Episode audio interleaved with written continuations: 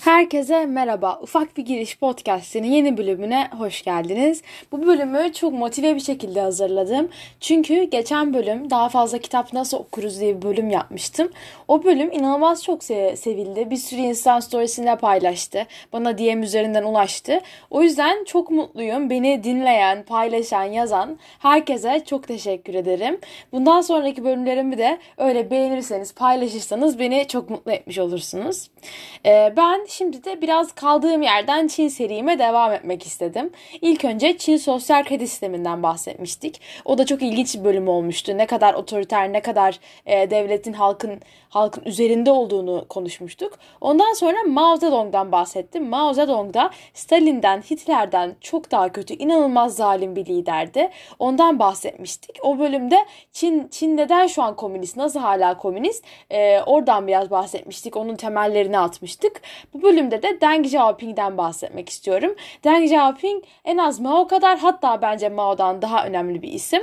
Ee, Çin'in günümüz halini anlatıyor. Yani Mao biraz nasıl Çin komünist olduğu anlatıyor. Deng Xiaoping de e, neden Çin hala komünist ve Çin nasıl bir anda biraz kapitalist oldu ama aynı zamanda Komünist Parti iktidarda, iktidarda biraz hani bu dinamikleri de Deng Xiaoping'den bahsederek anlayabiliriz.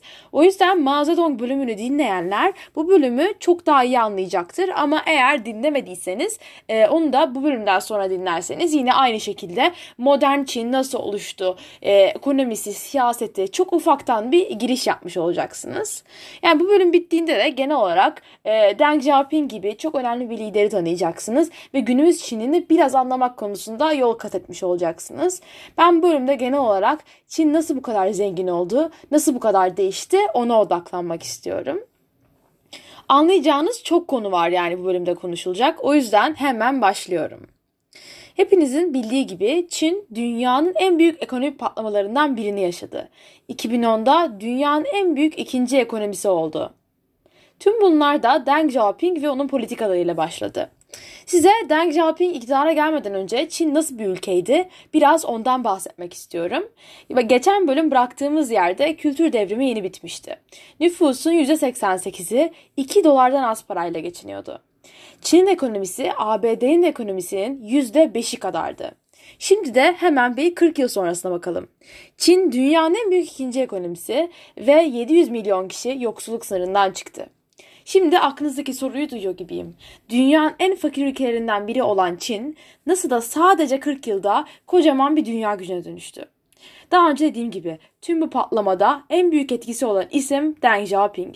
Bu bölümde biraz kendisinin hayatından bahsedeceğim ama o kısmı çok da uzun tutmak istemiyorum. Çünkü biraz daha günümüz Çin'i anlamak için ihtiyacınız olacağınız bilgilerden bahsetmek istiyorum. Deng Xiaoping 1904 yılında doğdu. Gençliğinde Fransa'da ve Rusya'da zaman geçirdi. Daha sonra 1926'da Çin'e geri döndü. Çin'e gelince Mao'nun partisi olan Çin Komünist Partisi'nde aktif olmaya başladı. Ama Xiaoping'in fikirleri hep bir yer hep e, biraz diğer komünistlerden farklıydı. O yüzden bu bölümde e, yani geçen bölümde bahsettiğimiz kültürel devrim e, süresince Deng Xiaoping çok da aktif olamadı. Komünist Parti'nin tam da içinde değildi. Daha sonra Mao Zedong 1976'da hayatını kaybetti ve bundan sonra Deng Xiaoping Komünist Parti'de daha içinde olmaya başladı ve Mao'nun ölümünden bir sene sonra 1977'de başkan oldu. Deng Xiaoping'in tüm politikalarına Çin karakteristikleriyle sosyalizm adı veriliyor. Bu politikaya göre Çin'in gelişmesi için sosyalist ideolojisini sürdürürken bazı kapitalist uygulamalar getirmesi gerekiyordu. Bu sistemde özel mülkiyete ve işletmelere izin veriliyordu. Ama bunu yaparken Deng Xiaoping bir anda komünizm çok kötü biz artık komünist değiliz kapitalistiz demedi. 1949 yılından beri Komünist Parti iktidardaydı ve halk üzerinde çok büyük bir kontrolü vardı. 1949 yılından sonra yani Çin'in ilk defa kuruluşundan sonra e, Deng Xiaoping ilk defa Çin'i yabancı yatırımcılara açtı. Bunu da ilk defa SZE denilen özel ekonomik bölgelerle başlattı. E, bu ekonomik bölgelerde ticaret yasaları ülkenin geri kalanından farklı oluyor. Bu bölgelerin amacı ticareti, istihdamı ve yatırımı arttırmak. Instagram sayfamda e, böyle bir önce sonra fotoğrafları paylaşmak istiyorum. Hele Shenzhen diye bir şehir var. Hong Kong'a bakıyor hemen. Eee o şehri e, 70'lerde nasıldı, 90'larda nasıldı baktığınızda inanamayacağınız e, görseller var. Onları da paylaşacağım Instagram'da. Dengin genel olarak amacı 4 modernleşme araçları dediği hedefleri gerçekleştirmekti. Bunlar tarım, endüstri, savunma ve bilim teknolojiydi. E, Mao'nun da bir farklı dört hedefi vardı. O da dört eskileri yıkmak istiyordu. E, eski edebiyat, eski kültür, eski yaşam tarzı. Yani görebiliyorsunuz ki gerçekten e, çok farklıydı Mao Zedong ve Deng Xiaoping. E, tüm bu politikaları, bu modernleşme araçları, bu e, Çin karakteristikleriyle sosyalizm politikaları Singapur'dan esinlenerek yapılmış. Bildiğiniz gibi Singapur'da ben, çok çok ilginç bir ülke. Dünya ticareti ve ekonomik sistemi için çok önemli ve değişik yani. E, o yüzden ben de isterim Singapur hakkında özel bir bölüm. Çünkü Çin konusunda mesela az çok bilgim var. Biraz biraz daha okuyup bu bölümü böyle e, düzene sokmaya çalışıyorum ama Singapur hakkında pek fikrim yok açıkçası. O yüzden benim için de ilginç olur. Eğer Singapur'u merak ediyorsanız bana yazabilirsiniz onu. Neyse daha önce söylemiştim. E, Deng Xiaoping e, bu politikaları hala sözde komünist bir sistem adı altında yapıyordu. Ve günümüzde hala 2022'de Xi Jinping yönetimi altında aynı parti devam ediyor. Hala 1949'dan 2022'ye Çin Komünist Partisi iktidarda. Ve bildiğiniz gibi 1949'dan bu yana günümüzde pek de fazla komünist e, devlet kalmadı. Sovyetler Birliği dağıldı. Günümüzde sadece Çin, Küba, Laos, Kuzey Kore ve Vietnam kaldı. Peki ya Çin bu kadar fazla kapitalist reform yapmışken neden hala sözde komünist? Biraz ondan bahsetmek istiyorum. Ee, bunun temel nedeni 1949'dan beri devam eden partinin halk üzerindeki kontrolünü kaybetmemekti. Mao'dan sonra Deng Xiaoping çıkıp Komünist Parti berbattı. Ben yeni parti, yeni düzen kuruyorum dese Komünist Parti'nin o ana kadar kurduğu tüm düzen bozulacaktı. O yüzden o da dedi ki Komünist Parti çok iyi ama biraz kafamızı e, batıya çevirmemiz lazım. Biraz batıya bakmamız lazım. E, sadece biraz kapitalist reformlar yaparsak her şey mükemmel olacak dedi. E, ama Tabii ki Deng Xiaoping'in ve başlattığı ve günümüzde hala devam eden ekonomik reformların çok ötesinde bir şey Çin ve Çin'de yaşananlar. Çin bu dünyadaki en çok çevreyi kirleten ülke ve son yıllarda inanılmaz artan bir gelir eşitsizliği var.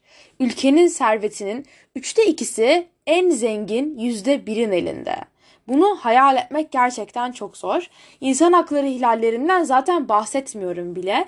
Çin'in her insan hakkı ihlali üzerine tek başına bir bölüm gelebilir. Bir de e, Deng Xiaoping başkenken Tiananmen Meydanı protestoları dediğimiz bir olay yaşandı. O da inanılmaz bir insan hakkı ihlaliydi ve çok da günümüzde de tartışılan bir şey. Ve ilginç bir şekilde Tiananmen e, meydanında yaşanan olayları Çin'de pek fazla insan bilmiyor ve bundan bahsedilmiyor. O yüzden bence bu da çok ilginç. Benim e, bir sonraki bölümlerdeki planlarım şu şekilde. İlk önce belki bir Tiananmen Meydanı protestoları bölümü yapmak istiyorum. E, bu bölüm ta sadece bunun üzerine olmayacak. Genel olarak Çin'deki insan hakkı ihlalleri üzerine olacak. Ondan sonra yapmak istediğim bölümde biraz daha Afrika-Çin ilişkileri. E, Çin neden Afrika kıtasında bir sürü ülkede yol yollar yaptırıyor? İpek Yolu projesi neydi? Ne oldu? Şu an ne yapılıyor? E, Xi Jinping nasıl bir insan, nasıl bir lider? Biraz onlardan bahsetmek istiyorum. Yani böyle yavaş yavaş günümüze gelmek istiyorum. Umarım bu Çin serisi hoşunuza gidiyordur. Keyif alıyorsunuzdur. Ama tabii ki bu Çin e, serisini ard arda yapmayacağım. Şu ana kadar olduğu gibi araya birkaç kişisel gelişim, birkaç e, psikoloji böyle ara ara yapacağım. Yani böyle bir ay boyunca Çin yapsam biraz can sıkıcı olacağını biliyorum. Bir de bahsettiğimiz şeyler de çok eğlenceli değil yani şey açısından. E, iç açıcı şeyler değil. O yüzden biraz böyle molalarla Çin serisini devam ettirmek istiyorum. Umarım e, bu bölümden de keyif almışsınızdır. E, beni dinlediğiniz için çok teşekkür ederim. Son zamanlarda beni daha fazla insanın dinlemesinden, güzel geri dönüşler almaktan çok memnunum, çok mutluyum. E, beni paylaşırsanız ve Instagram hesabım ufak bir girişe taglerseniz ben de story'imde geri paylaşırım. E, bu bölümlük bu kadar. E, bir sonraki bölümde görüşmek üzere.